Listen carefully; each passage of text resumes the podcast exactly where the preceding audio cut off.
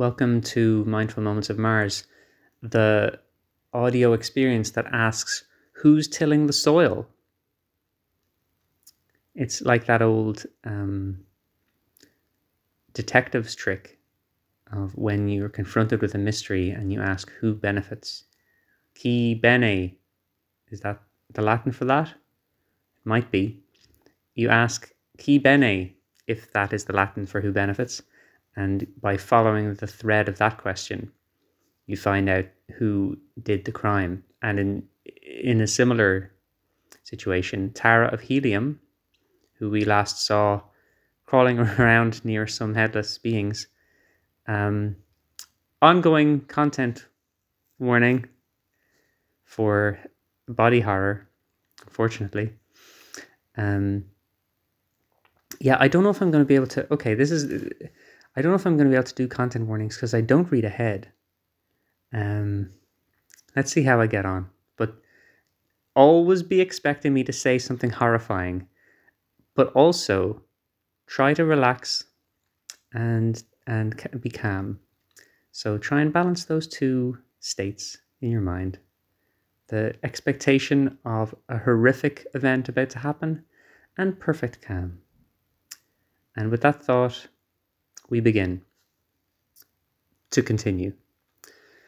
The sight of food aroused again a consciousness of her own gnawing hunger and the thirst that parched her throat.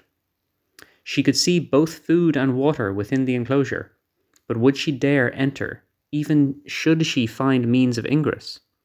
She doubted it, since the very thought of possible contact with these gruesome creatures sent a shudder through her frame. Then her eyes wandered again out across the valley until presently they picked out what appeared to be a tiny stream winding its way through the centre of the farmlands, a strange sight on Barsoom. Ah, if it but if it were but water, then might she hope, with a real hope, for the fields would give her subsistence, which she could gain by night, while by day she hid among the surrounding hills. And sometime, yes, sometime she knew the searchers would come, for John Carter, warlord of Mars, would never cease to search for his daughter until every square haad of the planet had been combed and again and again.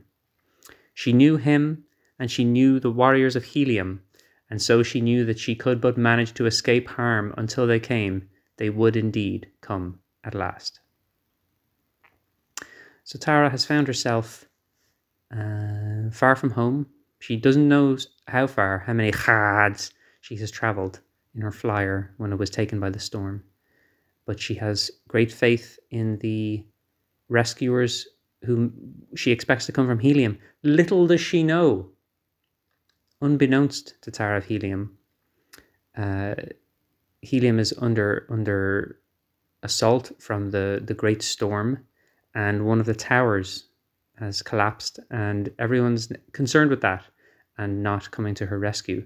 The only person who has left to rescue her, I don't know why I'm giving such a long summary. The only person who has left to rescue her is um, Gahan, the Jed of Gathol, who she doesn't really like because he's a bit too forward.